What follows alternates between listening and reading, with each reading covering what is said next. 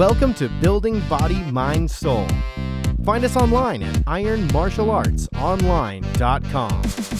The complete package for fitness, health, martial arts, parenting, psychology, meditation, spirituality, and more. We really are building body, mind, and soul.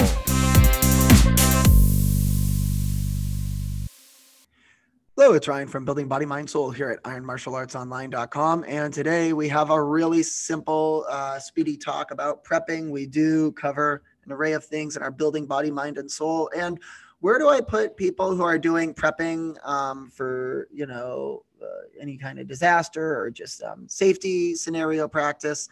unexpected disasters. We all remember COVID 19. It's not even quite over yet, as we know. So it's not that far fetched to think about. Uh, today, discussing food pantry, um, we will go ahead and look at some major take home points of things to have if, God forbid, there should be an emergency, something that disrupts the food supply uh, distribution channels. Um, and again, uh, what you know, where I put prepping in the body, mind, soul category, it's just something you know, physical preparedness. I think kind of taps into all of it. There's a psychological component. I think there's a spiritual component because you're thinking ahead proactively how to take care of your family and loved ones.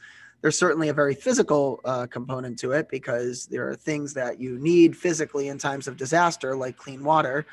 So I put uh, prepping uh, under the body, mind, soul umbrella. I think it kind of teeters, you know, and um, you know across all categories. So, anyhow, First, um, the most important, maybe not the most obvious, is actually not uh, food at all. It's clean water.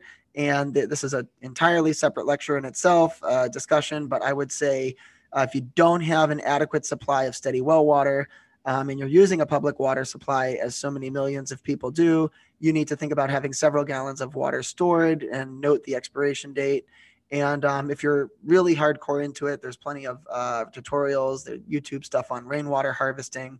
Um, my own humanitarian nonprofit team uh, uh, uh does the uh, rainwater harvesting education abroad.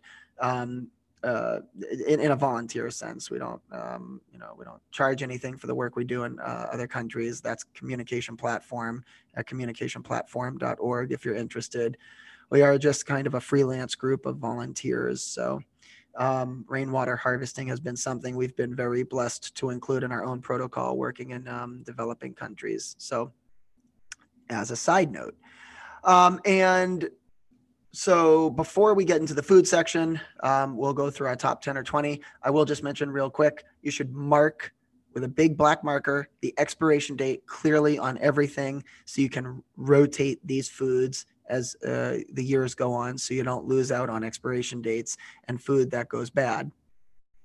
Number one, applesauce. Great breakfast food, sugar content, and it lasts a really long time. Great shelf life. Number two, nut butters. Expiration date may not be as long on some as others, but it's a good blend of amino acids for proteins.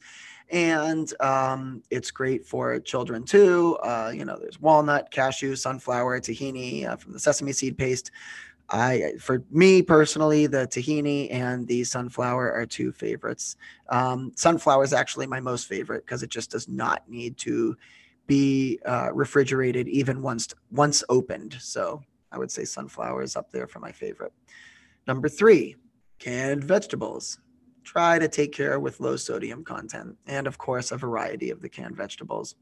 Number four, canned beans and dried beans alike, both why both? Well, maybe you don't have access easily to fire or electricity to go ahead and boil water for the dry beans. So canned beans are important too. Um, uh, otherwise, uh, I would say navy beans are a favorite. They're high in lysine. Um, butter beans are just really, really good.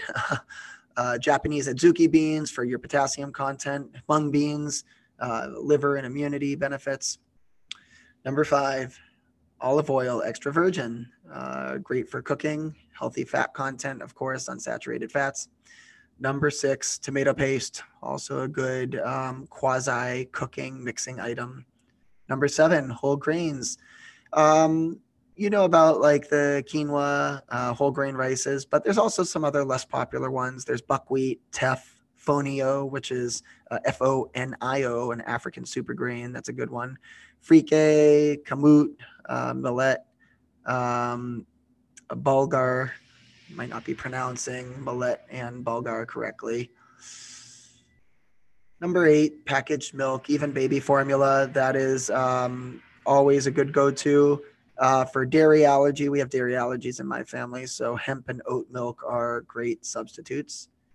Number nine, packaged pre-cooked meals. The dry soups are fine, like in the military, the MREs people have. Outdoor camping stores have uh, plenty of versions of this too usually high calorie content, which you want in packaged food. But again, just a reminder for high blood pressure folks about the um, sodium.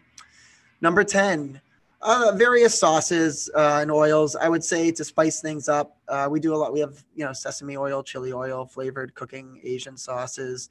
Um, those mostly have a shelf life of around two to three years. And that's great for adding flavor.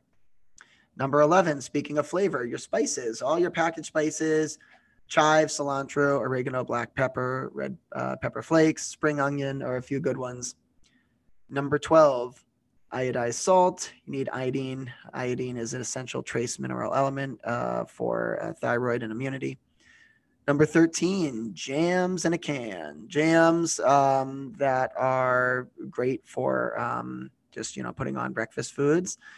And number 14, Crackers, also great for packaged pretzels for little things on the go. 15 pastas, whole grain pastas, excellent. 16 your flours so for cooking assuming you have access to electricity you're going to want almonds chickpea flour regular flour. There's plenty of variety out there. 17 oats. Cannot forget your oats. Put that in its own category because I think it's just a super important breakfast food. 18 freeze dried meats and jerkies. So that can be um, something uh, you know that you add. Um, there's plenty of actually plant based um, substitutes.